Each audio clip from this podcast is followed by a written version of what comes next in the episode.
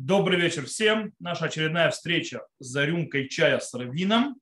У нас сегодня, слава Богу, пришло много вопросов, поэтому я надеюсь, что я успею на них ответить. На некоторые, наверное, буду коротко отвечать. Но некоторые вопросы действительно на них ответы короткие. Кстати, есть вопросы, которые более, скажем так, глобально-философские, а есть вопросы, которые такие вот более галахические, очень специфические.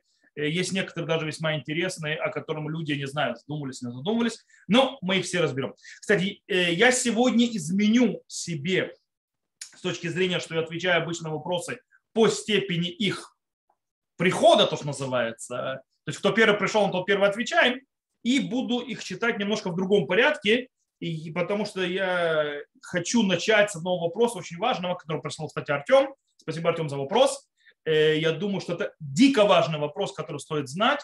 И он звучит так. А я думаю, что тот, кто включит записи и так далее, послушает, то есть стоит хотя бы посмотреть эту встречу хотя бы ради этого вопроса.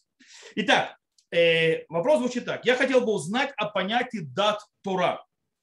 Многие харидим считают, что это подразумевает делать так, как скажут Гдулей Гадор, крупнейшие раввины поколения. Рав Нахум Рабинович, профессор Нахум Рабинович, гениальный Талмид Хахам, был еще профессором по совместительству, был главой Ишивы Беркат Моше в Маале Адумим. Он говорит так: в два решут нет обязанностей. Он говорит, в принципе, нужно слушаться Гдулей Гадор в рамках галахи, а то, что считается два решут, то есть не является рамками галахи, нет никакой обязанности следовать указаниям, потому что они не пророки. Чья позиция все-таки точнее? Окей, то есть, ну, во-первых, мы должны разбираться с понятием дат Тора. Я тут могу ввести, как бы сказать, сделать небольшое введение Мури Вараби. Арава Металь Зехар Цадик Левраха, он человек, переживший катастрофу и, скажем так, еще успевший поучиться у величайших раввинов Европы до катастрофы.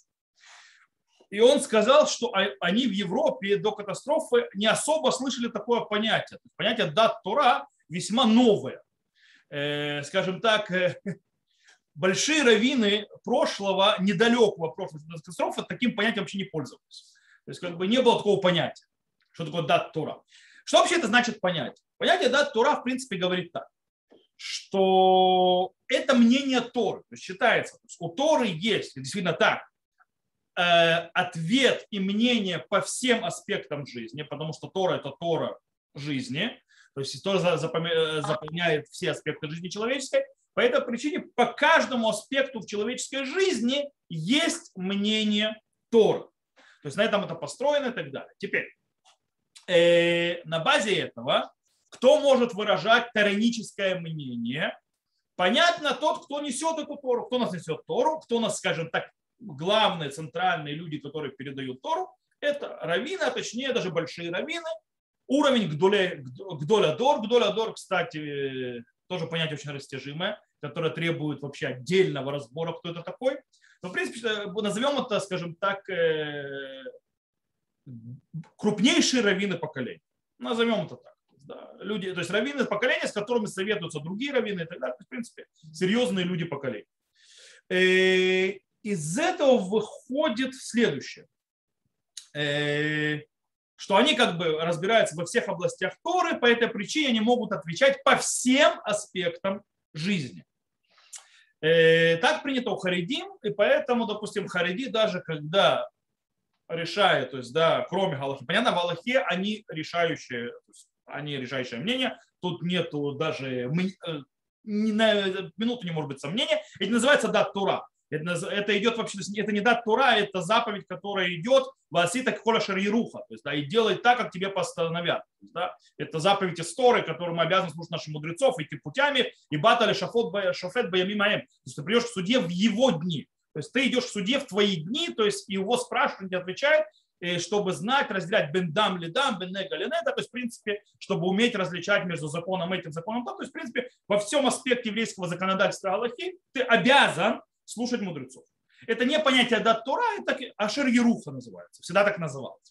Теперь, сделали из этого следующий ход. То есть, да, в принципе, если мы закрываем то все вещи, как бы раввин должен сказать во всех аспектах. Что харидим говорят? Это касается всего, куда пойдут мои дети учиться, что я буду, даже за кого я буду голосовать и так далее, идут общаться, говорить с раввином, включая в какие деньги вкладывать, в какие акции. Теперь, если, конечно, раввин, то есть понятно, что нужно действовать во всех аспектах жизни по еврейскому закону, не брать, допустим, то есть знать, когда ты вкладываешь деньги какие-то в акции, нужно знать, где будет проблема, где не будет проблемы с точки зрения, то есть то, что то есть хозяина, допустим, какое-нибудь предприятие, которое работает в шаббат, и нужно знать, то есть можешь ты быть хозяином то есть этого предприятия, что акции, понятие акции и так далее, и всевозможные вещи, голосовать более проблематично, потому что в политике, в конце концов, нет такого понятия дат Тура, у нас нет галахи, которая говорит, как себя вести с такими политиками. Такими единственное, что у нас Тора требует, чтобы мы заботились о том, чтобы у нас были справедливые судьи и, как бы, и так далее. И поэтому в политике это менее. В любом случае распространилось это на разные области, вплоть до того, что люди приходят спрашивать дат Тура апропо прививки, то есть да, прививаться, не прививаться. Есть в этом проблема, кстати, с точки зрения самой Торы. Проблема с точки зрения самой Торы, все хорошо, если раввин он врач. Тогда да, он может сказать дат Тура, то есть он говорит медицинское свое квалифицированное мнение, плюс как он к этому подходит Тор. Теперь, если по поводу, допустим, как их называются, акций и так далее, то есть предприятий, биржи. Если он, конечно, экономист и так далее, и разбирается в этих вещах, то понятно, что он может и советовать тоже. Естественно, он будет это склонять, то есть как правильно делать с точки зрения Тора. Но, скажем так, раввины, Гдолей Исраэль в своей большей части ничего не понимают в медицине, ничего не понимают в биржах и так далее, и так далее, и так далее. Поэтому, а когда мы смешиваем и говорим вещи, то есть, да, когда человек говорит дат Тура, так называемую, не зная реальности, это уже не дат Тура. Это уже черти что.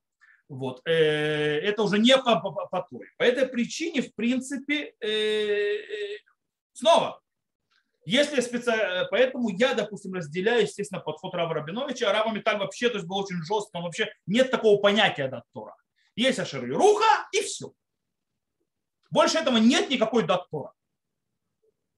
Каждый раввин, то есть говорит, как это видит, он не представитель всей Торы. Ни один раввин в мире не существует, который представляет всю Тору. Потому что никто по-настоящему всю Тору не представляет. Даже насколько он великим не будет, потому что он ее всю не знает.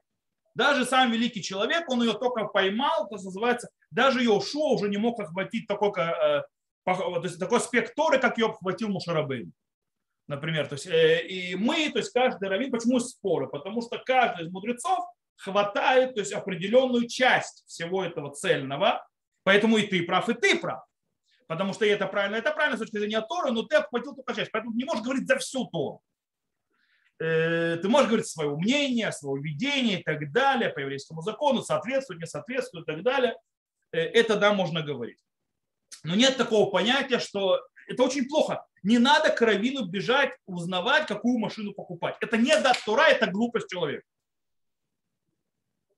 И не надо, не, если, конечно, это раввин, который шикарно разбирается в машинах, скажем так, прекрасно разбирается в моторах, в мосахах и так далее, то есть в этих, в автосервисах, во всем, то ради бога, он может подсказать, конечно. Или, допустим, раввин, который занимается медициной и так далее, может подсказать и разбирается, и проверяет, тоже можно сказать. Понятно, что если мы идем к вопросам, которые касаются галахи и каких-то аспектов, например, человек перейдем к Кипуру, хочет узнать, как ему вести, то есть тогда раввин должен говорить с врачом, врач или пациент говорит, ну, то есть с врачом, говорит, что врач сказал, и раввин решает. То есть потому что врач сказал, можно так или можно так. Это не дат Тура, это псика. Я думаю, что нужно понять, то есть, да, из-за того, что мы сказали, раввин, даже Гдолей Адор, не представляет всю Тору. По этой причине то, что он говорит, это постановление в галактических аспектах, в которых он специалист. Там, где он не специалист, он говорит личное мнение, не более того, к любой другой человек. Это не дат Тура. Хотя те, которые у меня хасид. Понятно, что если ему сказали ситуацию определенную, допустим, я хочу купить акции такого там предприятия и все такое, а там вот это. Это правильно, неправильно это сделать? Понятно, то есть с точки зрения галахи, то есть раввин будет уже говорить, да есть с этим проблема, нет, то проблем. Но с точки зрения целеобразности покупания акций и их движения на бирже, какой тура здесь вообще может быть? Поэтому, и, кстати, даже если раввин скажет в вопросах, которые, вот он скажет, купи в вопросах покупки машины, купи себе Мазду вместо Форда или наоборот, не знаю, ни к чему я не обязан.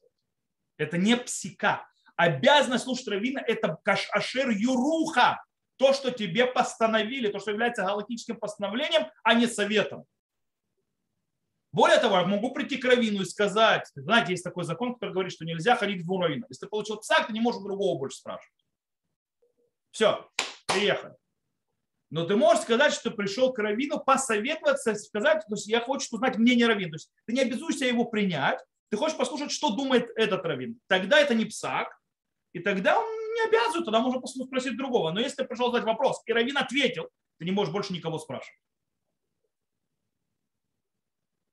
Ты должен его слушать, тем более со твой раввин. Поэтому, скажем так, я думаю, что сегодняшнее понятие, кстати, в политике тем более, если говорит один раввин, голосуйте за это. Это меня ни к чему не обязывает. Потому что это не галаха. Нет такой галахи голосовать за таких, голосовать за таких.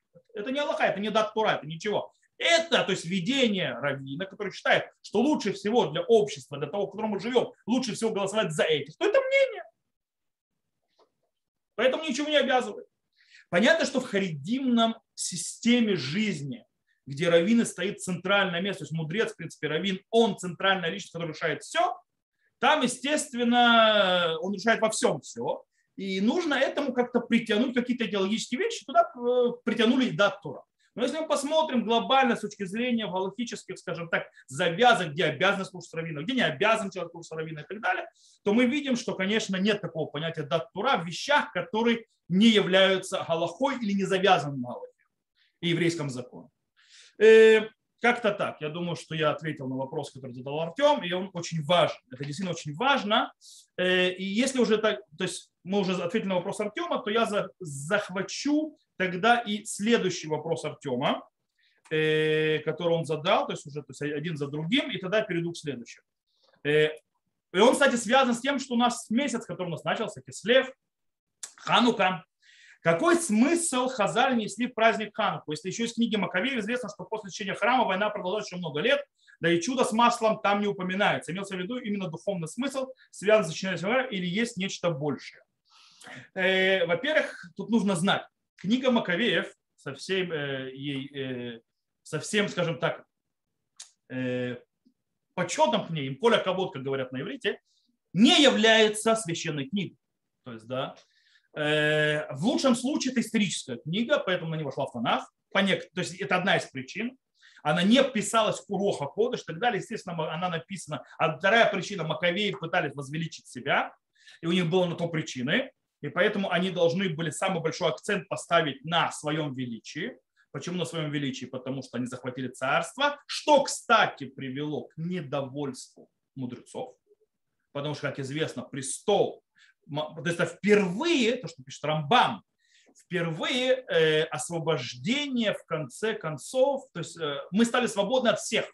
То есть мы больше не являлись вассалами Персии, и у нас больше не правило, мы вернулись, в принципе, к полной независимости, как во времена первого храма. Таким образом, по еврейскому закону, что нужно было сделать? Поставить царя из дома Давида. Причем тогда еще знали, кто является потомками дома Давида напрямую. То есть тогда еще у них были родословные, прекрасно знали. Мы знали, что потомки все Несиим потом, они все потомки царя Давида. Вот, и можно было поставить. Но этого сделано не было. И поэтому отношение Хазаль, скажем так, вообще к хану, то есть мы видим уже в Талмуде, откроем трактат Шаббат, что мы видим?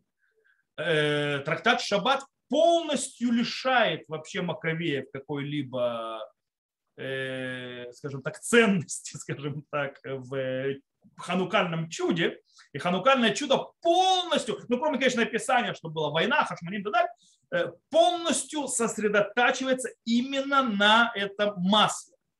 Мы это видим, кстати, но когда мы открываем молитвенник, то мы видим, что там, да, больше акцент и на войне, плюс к маслу. То есть масло там даже так, выедлику народ худшев. Да? То есть они очищение храма и так далее, но в основном именно война. Скорее всего, молитва была установлена раньше, чем мудрецы, скажем так, начали плохо относиться к Маковеям. Потому что мы знаем, то есть дом Хашмонеев, несмотря, что они герои, хануки и так далее, они, во-первых, узурпировали власть, это мы знаем. Во-вторых, они сами друг друга грызли. В-третьих, они сами обгречились и делали, царь Янай вообще и мудрецов гонял. Хотя сам был, еще взял на себя, он был первосвященником, и тогда, в принципе, первосвященники уже стали всем, скажем, не очень кошерными быть. Короче, поэтому мудрецы не очень любили Маковеев. То есть потомков Хашмонаим, центральные личности, как Иуда, то есть Лазар вообще погиб еще при войне, Иуда и так далее, они все отошли, то есть потому что их уже не стало, и их, то, кто продолжал, не очень были хорошие. По этой причине, скорее всего, было две вещи. Кстати, это мы видим у Рамбама. Если мы откроем Рамбам, обратите внимание, на что он ставит акцент в Хануке. На войне, на то, что то есть, была война, то, что было чудо войны, что мы... То есть, мы победили, несмотря на то, что у нас было мало сил. И кроме этого, естественно, и чудо с ханукальным маслом. Но самое интересное, что Рамбам больше акцентируется на что? Что вернулось царство Израилю больше, чем на 200 лет. То есть независимость – это еще самое большое чудо, которое было. Причем независимость, вот кто поедет с нами на экскурсию из нашей общины, вы узнаете, что было два праздника. По-настоящему. Была Ханука и независимость. Был день независимости при Хашмонеев. Он потом отошел на вторую сторону по многим причинам. Он вообще исчез. Кто поедет с нами на экскурсию, узнает почему. Вот. Но в принципе Маковеи считали победой и объявлением независимости как раз при освобождении Иерусалима. В бою, одном из боев, который был в Иерусалиме, это был знаковый бой. С этого момента все остальные бои уже считались как бы в принципе окончанием добивать врага. Типа как вот в Советском Союзе, если мы возьмем как аналогию в каком-то смысле, что победа как бы 9 мая, вообще 8 мая, ну неважно, произошла победа, как бы, в принципе, капитуляция фашистской Германии перед войсками союзников, то есть, в принципе, перед союзниками, но по-настоящему битвы продолжались дальше. Мы знаем, что война за Прагу была позже, то есть на пару дней. Мы знаем, что потом еще Советский Союз долго воевал с дивизиями или Галичина и так далее на Западной Украине. 50-е годы они еще были. То есть борьба продолжалась. Но в принципе с точки зрения как бы, эпизода завоевания важнейшего и начала новой эпохи, в принципе с чего началось все? Осквернение храма и осквернение еврейской, то есть как бы реликвии. И то, что вернулся храм к своему действию, Иерусалим был освобожден от захватчика, несмотря на то, что бои продолжались, это является самым главным смыслом, то есть да, самым главным, то есть избавлением. Потому что акцент, в конце концов, не о победах Хашмонеев, а акцент, в конце концов, о победах, которые привели к возрождению и царства, и духовности. Как-то вот так. То есть я думаю, что и мудрецы, еще раз повторю, внесли, очень сильно вытащили Хашмонеев из праздника для того, чтобы внести другие смыслы, чтобы не акцентироваться на Хашмоне. То, мы пойдем к следующему вопросу. Следующий вопрос очень интересный, кстати, он очень практически, с точки зрения практики любого человека, это часто, так сказать, встречается.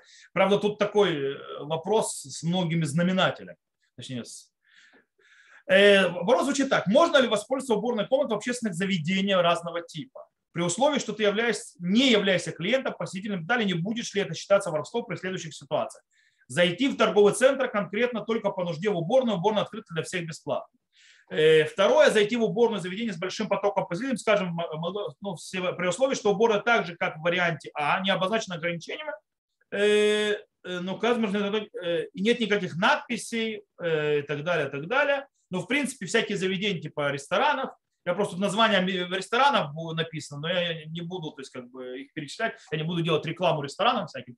Вот. В любом случае, то есть, когда ресторан, то есть, в принципе, делают это для посетителей своих, но не описали, что это для посетителей. Вот. Как, допустим, было когда-то в Иерусалиме, было с бару пиццерия на углу Кинджорджа, Яфо, который был терактный. И там был многие, кто в Иерусалиме хотели зайти в туалет, заходили в бар для того, чтобы туалетом сходить. Вот. Они обязательно покупают пиццу. Вот. И на определенном этапе, кстати, там замок повесили. Потому что это надоело, видно. Вот. В любом случае там нету. И третий вариант, то есть когда на этом туалете надпись только для посетителя, а еще вариант более усложненный, когда на дверях стоят коды или так далее, или карточка, и это дают только посетителям. То есть, да, тот, кто заплатил, купил, им дают, можно ли подойти, спросить. Вот так. Смотрите, глобально все зависит в этом случае от того, как относятся к этим туалетам сами хозяева и как к ним относятся, то есть, с точки зрения, насколько им все равно или все равно. Поймите, то есть, в туалете это не только туалет, это вода, это чистота, это мыло, это туалетная бумага и так далее, и так далее. Это деньги. Вот. То есть само действие сходить в туалет, то есть если бы человек, то есть самая проблема просто сходить в туалет и не тратить ничего, то есть человек ничего на этом не теряет, то если бы я запрещал ему ходить в туалет, то мне нельзя запрещать человеку пойти в туалет, если я на этом ничего не теряю. Почему? Потому что мне дат сдом. Зен и Невы за Лохасеры я не даю, это медат с дом. То есть это получает удовольствие, я с этого ничего не теряю. И если ему это не дают, то это медат с дом. Но проблема в том, что гуляние в туалет с улицы, это загрязнение туалета, значит, нужно его больше мыть, иначе у меня посетители не захотят заходить, потому что, значит, там вонять будет и так далее. Это значит, это использование воды, а это мои счета, это использование туалетной бумаги, снова деньги мои, это использование мыла, снова мои деньги и так далее, и так далее, и так далее.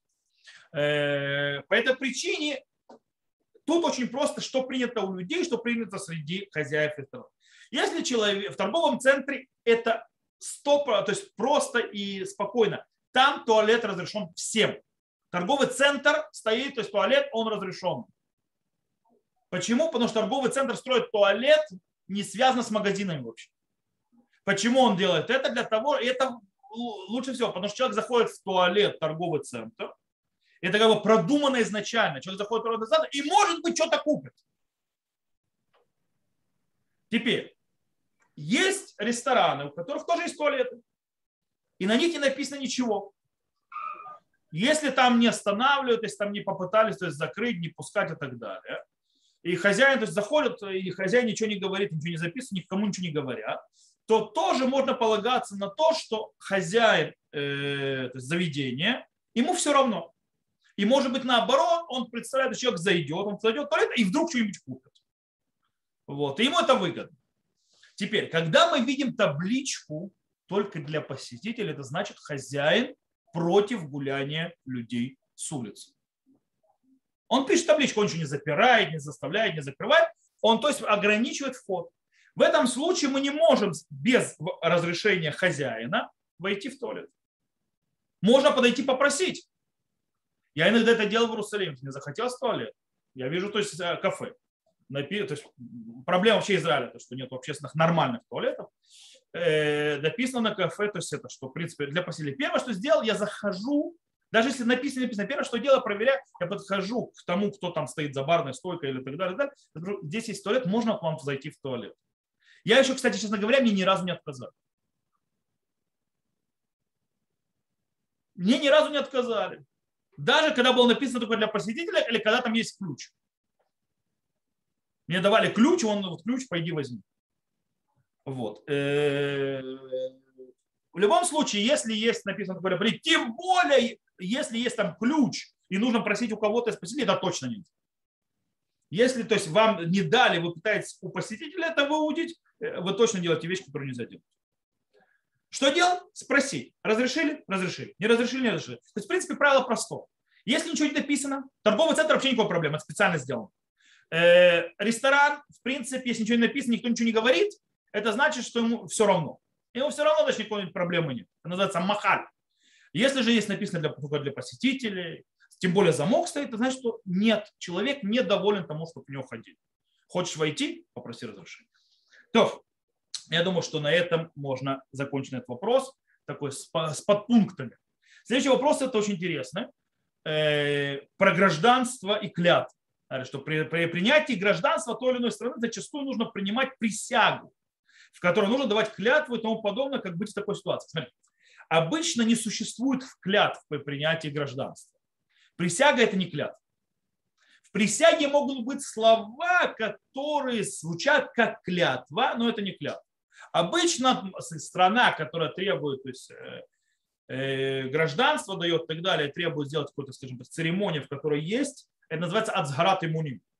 Это, скажем так, принятие, то есть это как бы присяга на верность в стране. В этом случае, в принципе, можно облегчить, потому что если вам без этого никто, во-первых, не даст, во-вторых, эта присяга, что она значит? Эта присяга не говорится как клятва.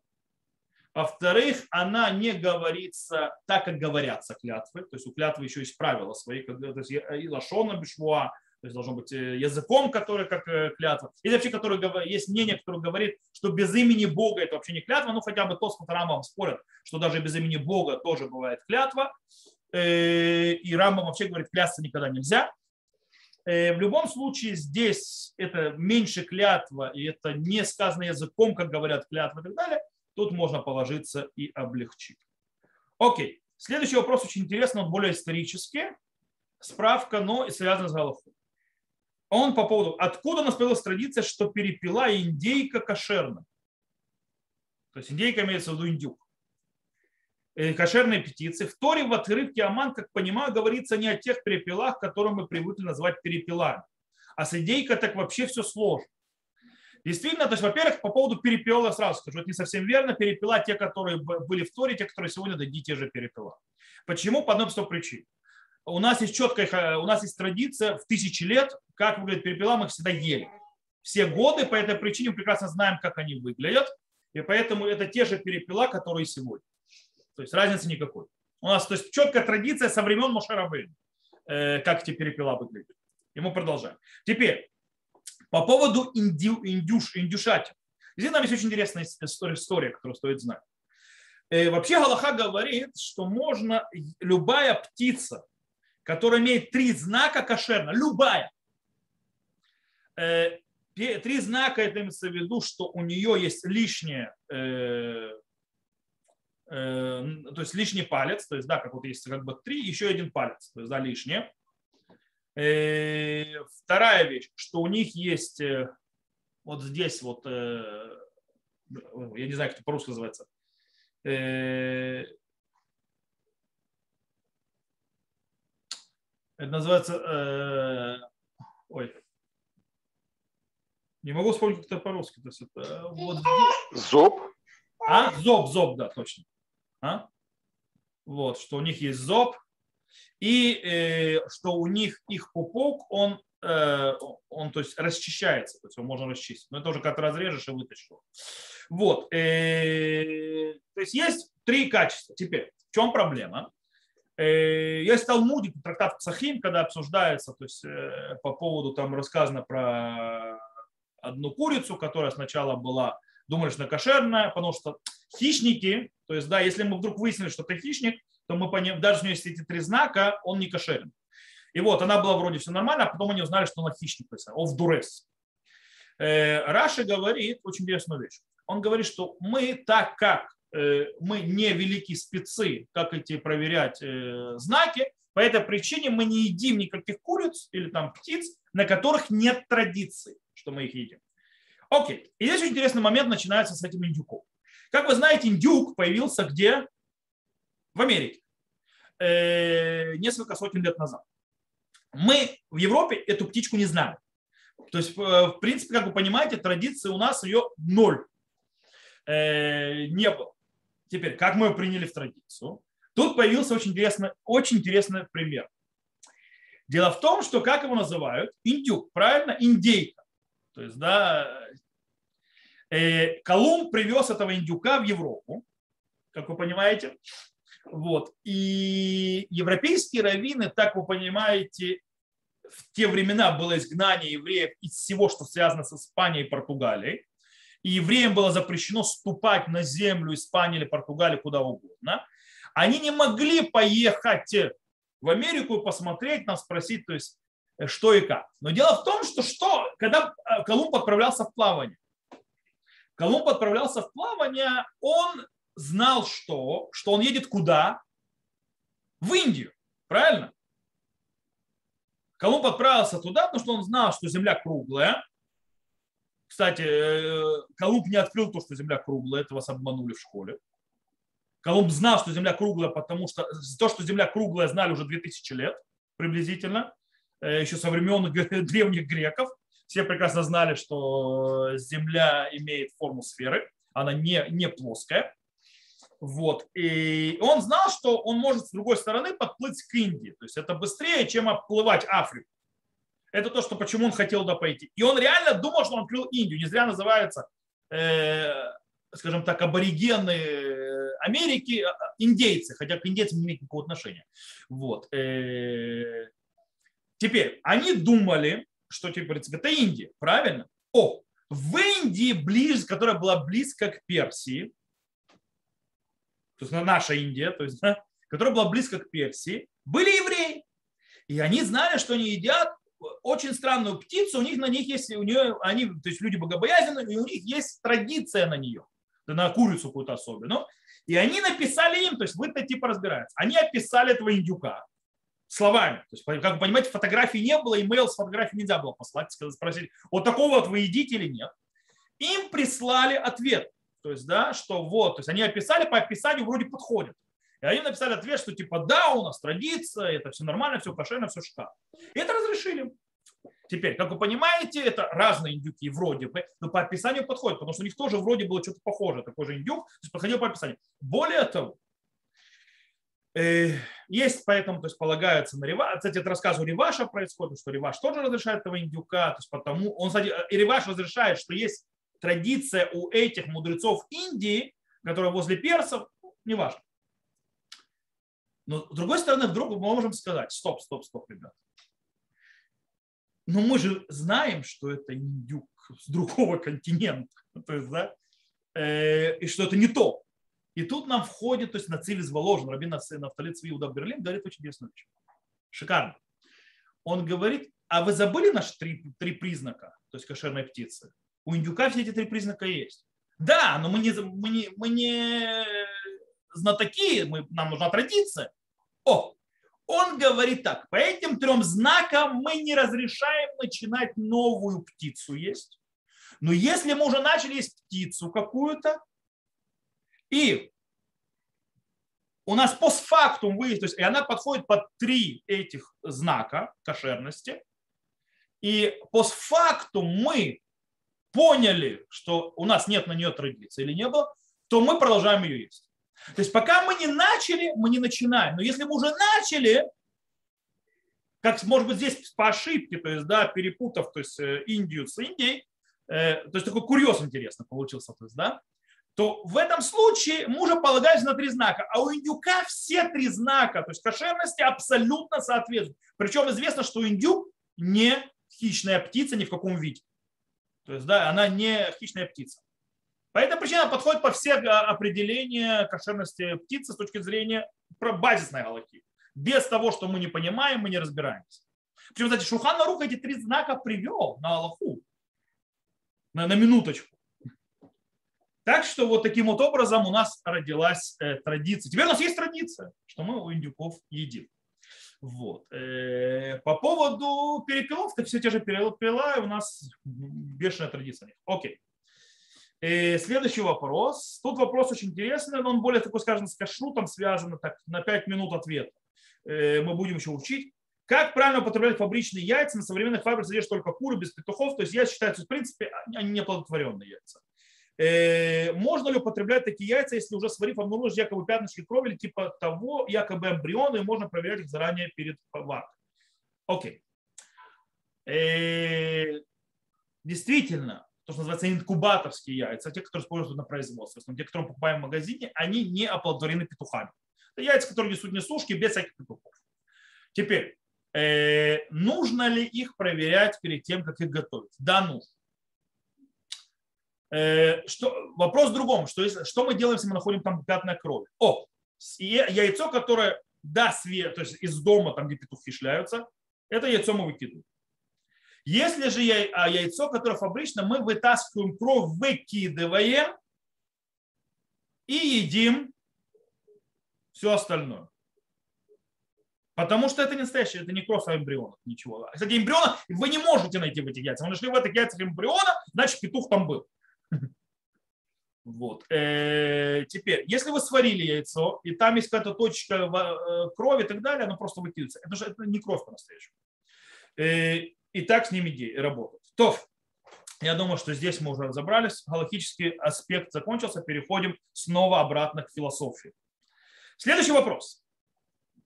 Очень интересно. Существуют ли другие способы, когда Бог открывает свою волю, кроме пророков? Возможно ли в наше время такие откровения? Бывали ли коллективные пророчества? Были ли женщины-пророчицы? Окей. Что такое воля Бога? Воля Бога нам раскрыта всегда без пророков. В Торе. В Торе выражена воля Бога. А также устная Тора, которая тоже была передана как воля Бога, выражена в Талмуде и передается из поколения в поколение. Это тоже воля Бога. То есть наша Тора – это воля Бога. Теперь, когда мы говорим на более детальных вещах, то есть, да, вот как было во времена пророков, когда пророк четко говорит сюда или туда, то-то или другое, то в наше время, к сожалению, без пророков нет никакого проявления, мы не можем ничего знать, никаких знаков. То есть у нас есть или Тора, или все.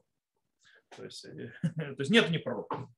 В наше время откровения от Бога не может быть по одной причине, таких вот пророческих, потому что в наше время нет пророков.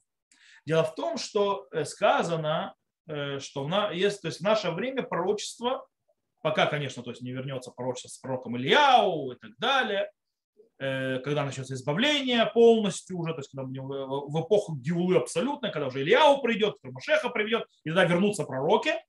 Но до того момента у нас пророчества у людей нет, кроме как у младенцев и умалишенных. У них бывает пророчество. Но разбери, где он говорит пророчество, где он говорит настоящие вещи, ты не можешь. Поэтому, если кто-то говорит, что у него есть пророчество, он сейчас скажет пророчество, то есть он или младенец, или умалишен.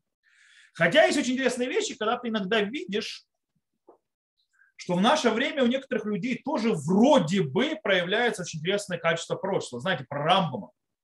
Многие сказали, что все, что он сделал, все, что он написал, все, что он сказал, это нереально для человека, то есть обыкновенного человека, и это было бы невозможно, если бы у Рамбама не было пророчества, возможного пророчества. Но снова снова мы возвращаемся к пророку. Поэтому сегодня воля Бога – это только Тора, углубляясь, пытаясь понять ее через тексты, через учителей и так далее, Это то, что у нас есть сегодня. Спросено, бывали ли коллективные пророчества?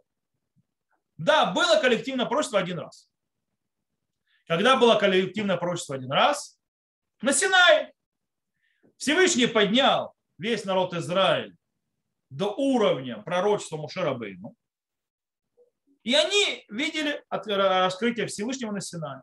Это было единственный раз, когда произошло коллективное пророчество, и то оно было недолго. Народ долго не выдержал находиться в этом состоянии, поэтому попросил, чтобы Моше Рабейну общался с Всевышним и дальше передавал. И то же самое по поводу были ли женщины-пророчицы. Да, у нас есть примеры в Танахе, допустим, Хульда Невия. Хульда пророчица, она была пророчица, да. Пророчество дается и женщинам тоже периодически, реже, чем мужчинам, но у нас есть прямое. То я думаю, что здесь тоже, в принципе, глобально мы затронули тему и ответили на вопрос. Если, конечно, то есть, я вижу, человек, который задал вопрос, здесь с нами находится, Люда, то есть, да, если хочет задать вопрос или уточнить, то я могу ответить дальше. Если хочется разобраться больше, если нет, то мы перейдем к следующему. Окей, я понимаю, что мы переходим к следующему. Следующий вопрос очень интересный. Мне немного непонятно, то есть, и приводит сейчас стих. И в тот день станет Господь един, и имя Его единый. Не единый, а едино. Это неправильный перевод. Как это станет единым в какой-то день? Окей. Речь идет о пророчестве пророка Исхария, о котором мы говорим. Ваяшем ле-мелех, то есть, да, если будет Бог царем, то есть над землей и так далее, будет в тот день, он един, и имя его едино, а не единый. Он и так един. Что это значит? О каком дне идет речь? Это идет речь даже не о приходе Машеха. Речь идет о дне, великом дне Всевышнего, когда все народы, и Хискель об этом говорит, то есть когда все народы придут, говорит, и так далее, когда все народы обратятся к Всевышнему и примут его царство. Захарья об этом говорит и так далее. Все народы обратятся ко Всевышнему. Все народы его примут. Все народы будут обращаться к нему. Мара в трактате Псахим говорит по поводу, кстати, будет имя его едино. Что говорит Мара в трактате Псахим по этому поводу? Она говорит следующий очень интересный момент. Сегодня у Всевышнего есть два имени, которые к нему обращаются. Имя Гавая, то есть Юткей и Вавкей, то есть Ашем, и имя Элоким, то есть, да, то есть второе имя. В конце времен, в тот день, имя будет его единым, имеется в виду, останется только имя Гавая, Юткей, Вавкей, то есть, да, только это имя, которое останется. Так объясняет Марафтат про Псахим. Кстати, Раша, допустим, говорит, что имеется в виду имя будет едино. Имя будет едино, имеется в виду, что сейчас, в наше время, то есть до того момента есть люди, которые Бога не признают, всякие еретики, всякие сомневающие, всякие считают, скажем так, дуализм, всякие верующие в разные троицы, всякие агностики, ну и так далее. Разные товарищи. Правда, Раша говорит о куфри. Я просто более немножко это расширил больше, то есть, чем только куфри. И они не признают Бога, и его единство и так далее. Разные эти аспекты. В будущем, когда придет тот день, когда все народы обратятся в тем же, это будет после прихода Машеха, они все его примут, то есть он будет один, то есть, да, наконец-то, то есть они перестанут заниматься троицами, двоицами и так далее. И имя будет его едино, то есть они не будут больше каким-то богам другим обращаться и называть имена. Это выходит. Есть шла, очень интересно, тоже есть такой, вот, если как ответ можно прийти. Он говорит, что имя его едино. Дело в том, что мы сегодня не пользуемся именем Бога настоящим. То есть это имя Гавая, мы его меняем. Мы его меняем на имя Аднут, то есть, да, это Господь, или, то есть мы пользуемся имя Илут. Так вот, почему? Потому что его настоящее имя, Гавая, вот это вот, то есть Юткей, Вавкей, как оно правильно произносится, нельзя произносить, пока, скажем так, мир не очень чист, то есть воздух не чист от греха и так далее. В тот день, когда раскроется полностью Всевышний, когда он будет идти, когда все обратятся к нему, то есть все признают его царство, все будут, то есть, обращены к нему, в тот день вернется снова название Бога именно вот этим вот именем, не проявлениями, а имени, которое Бог сказал называть его, которое записано везде Юткей Вавкей. Это не так, как неправильно прозывают его всякие свидетели, всякие неправильно читающие имя, потому что мы никто не знаем, как оно читается по-настоящему, которое вводит внутрь себя «был, есть и будет», то есть, да, как-то правильно прочитать. Но это то, что произойдет. Как бы это то, что мы имеем. То есть, да, в принципе, если мы подведем итог, в день, уже после прихода Машеха, когда все человечество соединится к служению Всевышнему, произойдет, во-первых, принятие его, то есть не будет никто отрицать, его имена разные, которые мы называем его, исчезнут, будет только одно имя, и по мнению Шлам будем называть, то есть, имя правильно, то есть как оно произносится по-настоящему. Окей. Дальше. Следующий вопрос очень интересный. Я думаю, немножко отвечал на него уже, но здесь есть небольшой аспект, который чуть-чуть изменяет, который стоит отметить, и мы, то есть тут мы долго задерживаться не будем. Следующий вопрос звучит так. Если человек совершил нарушение, за которое не положен карет или смертная казнь, отменяет ли тшува наказание? Чуть не совсем понимаю вопросы. То есть нету наказания, отменяет ли наказание? Может, это имеется в виду, что да, есть наказание. Мне казалось, когда я первый раз сначала читал, думал, что у человека есть карет или смертная казнь. Потому что какое наказание еще кроме этого может быть, но еще только пал. В любом случае, то есть я, скорее всего, думаю, что это карет или так далее. Тшува, нужно понять, тшува, раскаяние отменяет все приговоры, а тшува приводит человека, в конце концов, из грешников праведников. Но тшува может отменить карет. Но тшува не может отменить наказание на земле. Смертная казнь не отменяется, даже если человек делает тшуву. Он будет праведником, то есть он уйдет на тот свет праведником, но смертная казнь отменена не будет. Кстати, наоборот, он должен делать все, чтобы он раскаялся перед смертной казнью. Или когда нам плети дают, то есть тоже раскаивается, но это не отменяет наказание. Кроме карет. Потому что карет – это отсечение души. Когда человек исправляет свои поступки и очищается, то уже нет места исправления души. Потому что настоящее исправление души или смерть бездетным, или смерть раньше времени, то есть разное объяснение карета, это произойдет когда? В конце жизни. То есть это будет по последним пикам жизни как-то. И пока человек живет, он может это исправить тшувой. В отличие от смертной казни. Когда смертную казнь постановили, все, приехал. То есть дальше уже никуда не пойдешь. То, я думаю, что здесь тоже можно, все, не длинно. Вот следующий вопрос весьма провокативный и весьма интересный и важный. В чем проблема с несением свитка Торы на женскую часть, стены плача или синагоги? Начнем с того, что по базе закона нет никакой проблемы, вроде бы, чтобы свиток Торы был на женской части. Проблемы другие. То есть, в принципе, скажем, на базисном, то есть понятии, то есть как бы в базе закона нет запрета. Что-то есть. В Галахе приводится это Мишна в трактате Мегила, приводится в Шулхан Арухе, сказано даже наоборот, женщины могут подниматься к Торе, как часть из 7 поднимающихся к Торе в шаббат. Но мудрецы это не разрешают. То есть, как бы мудрецы, почему? Потому что это бьет по почету общины. То есть, ломик вода цибу. Теперь, то есть мы из этого что можем увидеть? Мы видим, что в некоторых вещах, где вроде галаха ничего не запрещает, базисно, мудрецы по тем или другим причинам, то есть их широкого видения, могут решить, что это будет по-другому. Как произошло с понятиями женщин Торы? Кстати, когда мы говорим понятие женщин Торы, мы говорим про шаббат. То есть они могут, женщины, подниматься только в шаббат, не в какие другие дни. Потому что в шаббат можно добавлять к 7, другие дни нельзя добавлять, поэтому там нельзя женщин Торы. Но это отдельный закон. В любом случае, мы явно видим, что женщины, да, могут подниматься к Торе, но мудрецы сказали, мудрецы еще в Мишне сказали, что нет.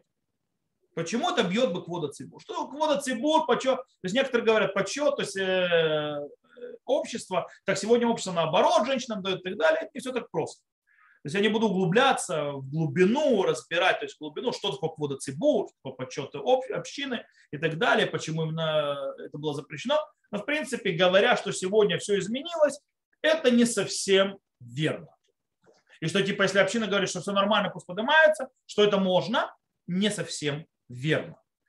В любом случае, мы, кстати, увидим у Рама, что он поднял, допустим, у Рама мы видим, что он на уровне закона поднял, что есть проблематика. Пишет Рама в законах Ниды, то есть законы чисто, то есть времен, то есть, скажем так, то, что называется женской чистоты, ритуальной или нечистоты.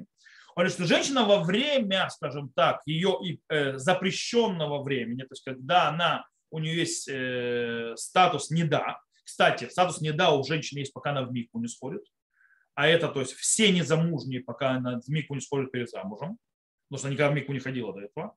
Естественно, то есть женщины разведенные и так далее, или вдовы, которые в микву не входят после брака. То есть сразу после этого становится недот.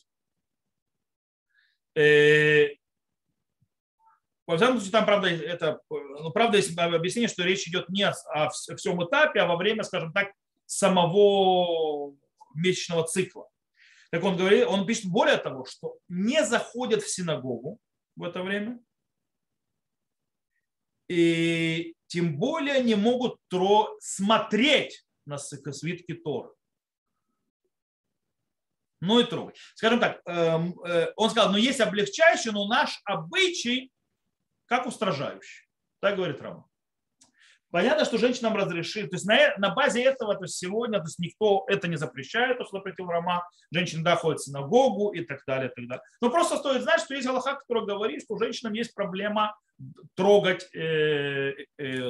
свиток Торы, когда она, скажем так, или даже на него смотреть, когда она находится в, скажем так, в своих критических днях, и уследить, то есть никого не будут бегать по израт нашим, опрашивать, у кого что есть, отойдите, то есть разойдитесь.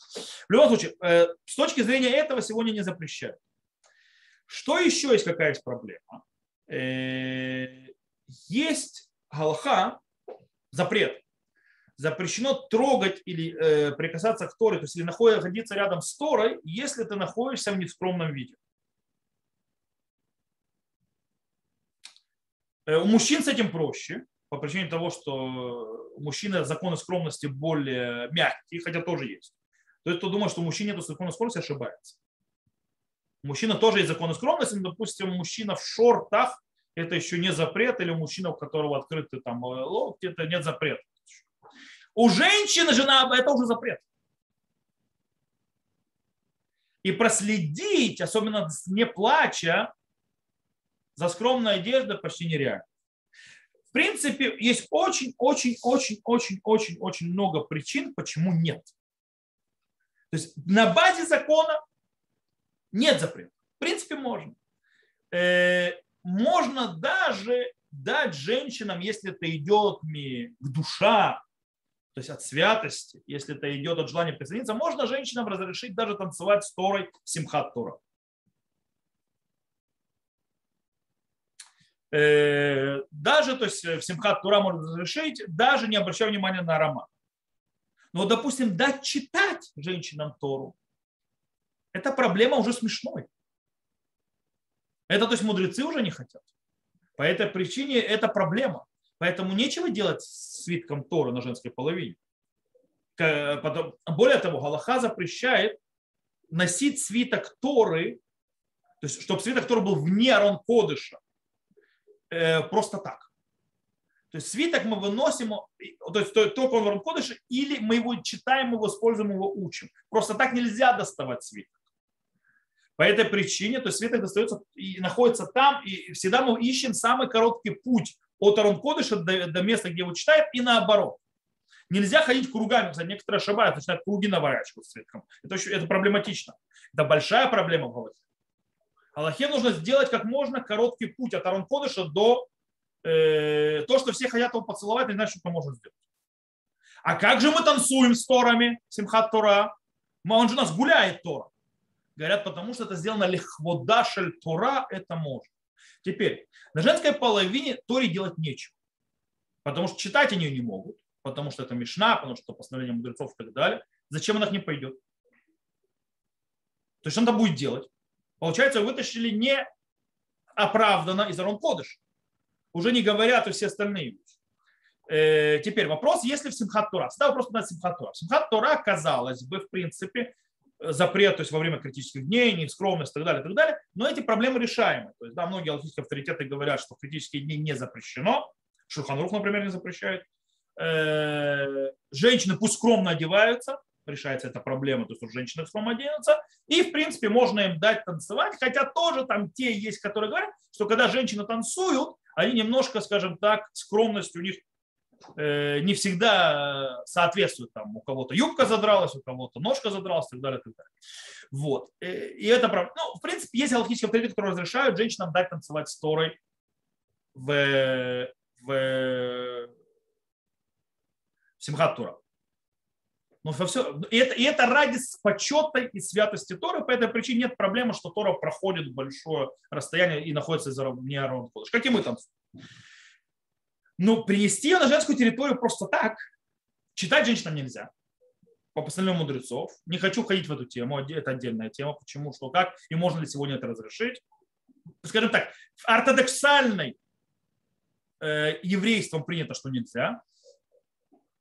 Есть некоторые синагоги на грани, называется ортодоксально, но не на грани уже консерваторов, в которых да, разрешают. То есть женщина поднимать которые. То есть там есть мехица, бима стоит посередине, женщина то есть с одной стороны подходит, мужчина с другой.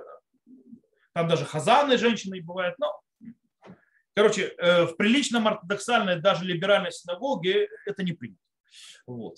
По многим причинам. По этой причине нечего там делать свитку. То есть и можем, в принципе, на этом даже закрыть ответ. Поэтому к стене плача на женской территории свиткам нечего делать. Симхат Тура есть место поговорить об этом.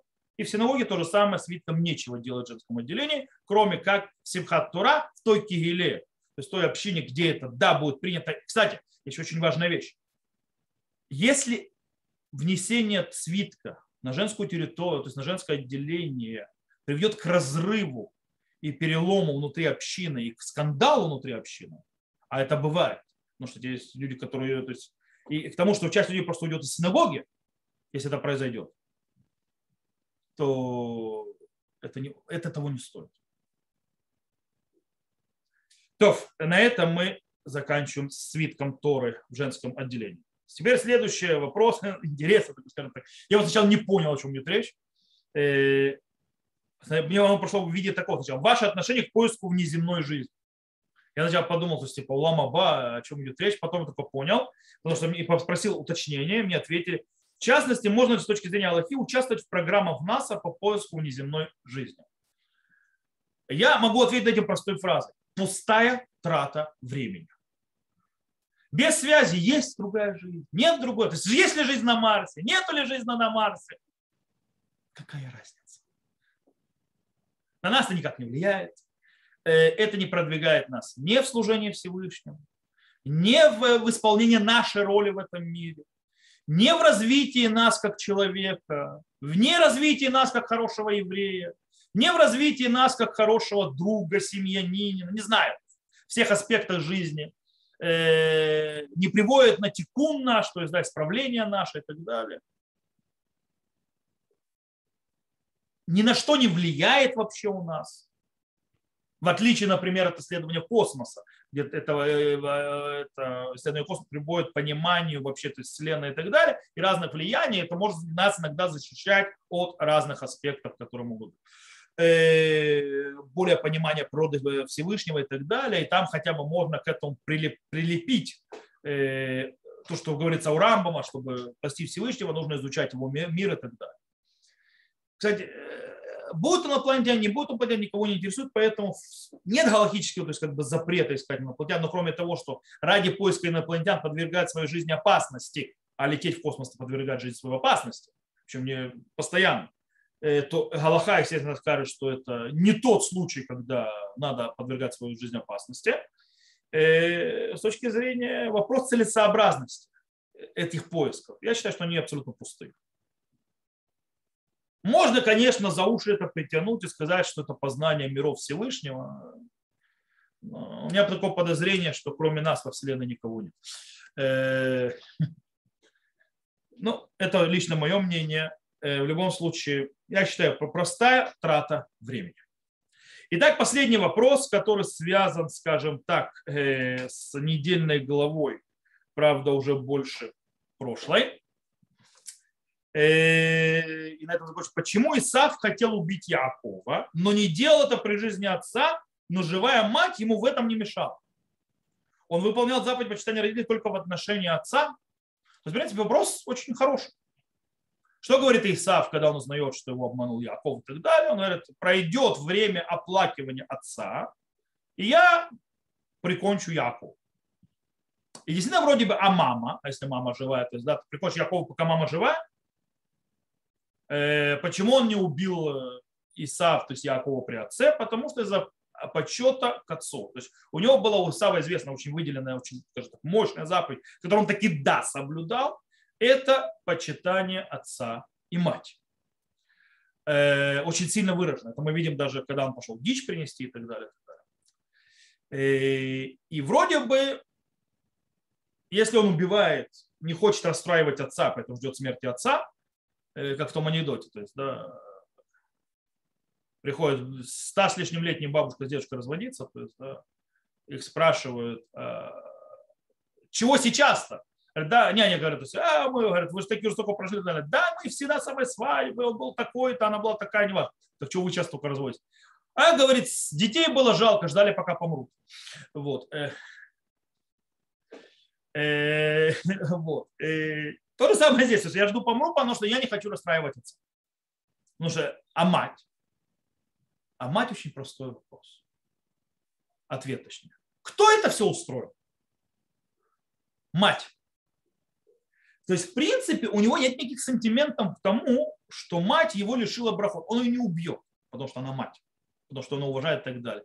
Но он убьет того, кого она послала забрать его благословение. То есть, это не то, что он не уважал мать. Он уважал. Он ее не тронет из-за того, что это почет матери и так далее. Но она же часть этого плана с Яаковом против него. По этой причине это не мешает ему убить брата. В его плане, он что-то никогда не сделал, в конце концов. Убить брата при жизни матери. Отец ничего ему не сделал. Отец, то есть как бы в каком-то смысле он видит тоже отца с жертвой обмана. По этой причине, почитая отца, он не хочет его оставить. Мать, она в этом плане, поэтому извините. Естественно, он не трогает. То, на этом мы закончили все вопросы, которые пришли. Мы даже уложились в час, правда, чуть больше часа. Слава Богу, я сказал, поэтому буду идти быстрее. Я думаю, что вам было полезно, интересно. Я думаю, что я смог ответить на ваши вопросы. Давайте еще пару минут дадим, если кто хочет узнать еще что-то, если у кого-то есть вопросы, то, пожалуйста, можно задать. Но пару минут. То есть очень короткий вопрос, на который могу коротко ответить. Да, если можно, я бы хотел это уточнить. Да. Вот пишет Рома. Кто? 280... Рома. Да. 282-й, третий пункт. В каком разделе? Орхайм.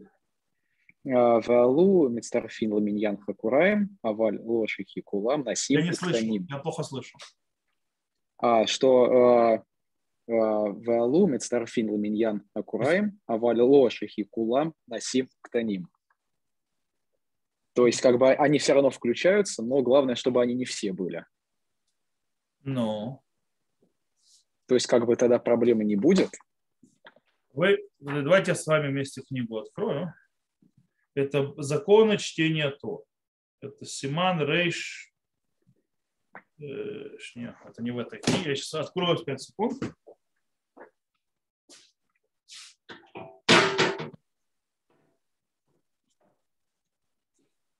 Законы, то есть, в принципе, ошибаться. Это, как вы сказали, это Рейш 282-й. Рейш Пейбет, правильно. Да, Рейш Пейбет. Вот он, законы Шаббата, чтение Торы в Шаббат. То есть все поднимаются к Торе, третий параграф, правильно? Вы третий параграф имеете в виду? Да. Все поднимаются к Торе, то есть да. Они считаются 7 человек, то есть 7, даже женщина, даже маленькие, которые знают, кому благословляют. Но мудрецы сказали, женщина не будет читать, то есть прилюдно из-за квода цибур. Окей? Это галаха. То есть то, что мы объяснили, это мишна вообще. Да в чем вопрос? Вы про Рома. Вот, а там дальше Рома пишет. Да, вы про Рома. Да. Вот, Рома, которого Элю давками старфим для меня накроем, а валошью кулам нашим уктаним. Окей. Но они присоединяются, но они не будут всех. Окей, что? В чем вопрос? То есть, как бы, если меньше половины, то могут? Если их меньше. Ну, как бы по базе, они сегодня нет. Сегодня в любом случае нет. Понял, да. То есть это только по базовому закону. Это был вопрос? Да. Окей, хорошо. Есть у кого-то еще короткий вопрос? У меня вопрос совсем короткий. по первому ответу вашему, я не поняла, вот вы дат Тора противоставляли Ашер Еруху. Как Ашер Еруха. Это стих в книге Дворим. Ашер Ерухам. А, Еруха. А? Еруха. От слова юре. Юре это слово юре. Юре это легурот. Постановлять. То, что тебе постановят. Ют рейш вав хав суфи. Да. Ашер Еруха. Это стих. Васита киголь Ашер Еруха. То есть будешь делать, как они тебя постановят. Лота сурья минус моль. То есть ни справа, ни справа, ни влево. Спасибо. Окей. Можно? Да, Рагир. Я просто увидел, что вы хотели. То есть, поэтому я еще не Рафхам, вопрос такой про коллективное как бы пророчество. Если я правильно помню, в книге Шмуэля Шауль присоединился к людям, которые шли и пророчествовали, и он тоже с ними вместе начал пророчествовать. Это не коллективное пророчество, это пророки каждый по-своему. Это раньше была такая специальность по пророкам. То есть они просто шли... Мы не говорим вместе о коллективном пророчестве, когда мы все вместе пророчествуем в одно и то же, окей, типа сеанс. Они шли пророчества, то есть это разные пророчества. В принципе, были как бы школы пророков раньше. И люди, то есть, делали пророчества всякие. Но это, правда, не уровень Моше Рабейну и не избранный пророк, как Шмуэль и так далее. Но, в принципе, да, людей учили, они могли пророчествовать. То есть, в принципе, присоединяться к... Как это Рамбам описывает, то есть подниматься, то есть на разных уровнях, скажем так, духовных и так далее, до того момента, когда они постигают, скажем так, присоединяются, я это использую здесь фразу, то есть, рисунок, который когда-то нарисовал профессор Шалом Розенберг. Говорит, как будто, то есть есть божественная, то есть, как бы, идущая информация от Бога постоянно, и нужно к ней, то есть, как бы, такая, он говорит, антенна космическая, которая постоянно вещает. И пророк, когда он доходит до определенной вещи, когда он может сделать, он просто присоединяется к ней и получает информацию. Вот. Это, об этом имеется в виду. То есть эти пророки достигают уровня, и они делают такие вот, скажем так, присоединения к божественной трансляции. Вот. Но это не общее, то, что называется коллективное пророчество, как было на Синае, когда все видят одно и то же. Понял, спасибо. Окей, Тов. На этом, я понимаю, вопросов больше нет. Тогда мы закончим. Спасибо, что были с нами. Те, кто были вживую, те, кто потом будет в записи. И Бейзрат Ашем, до новых встреч на нашей рюмке. Всего хорошего, доброго вечера.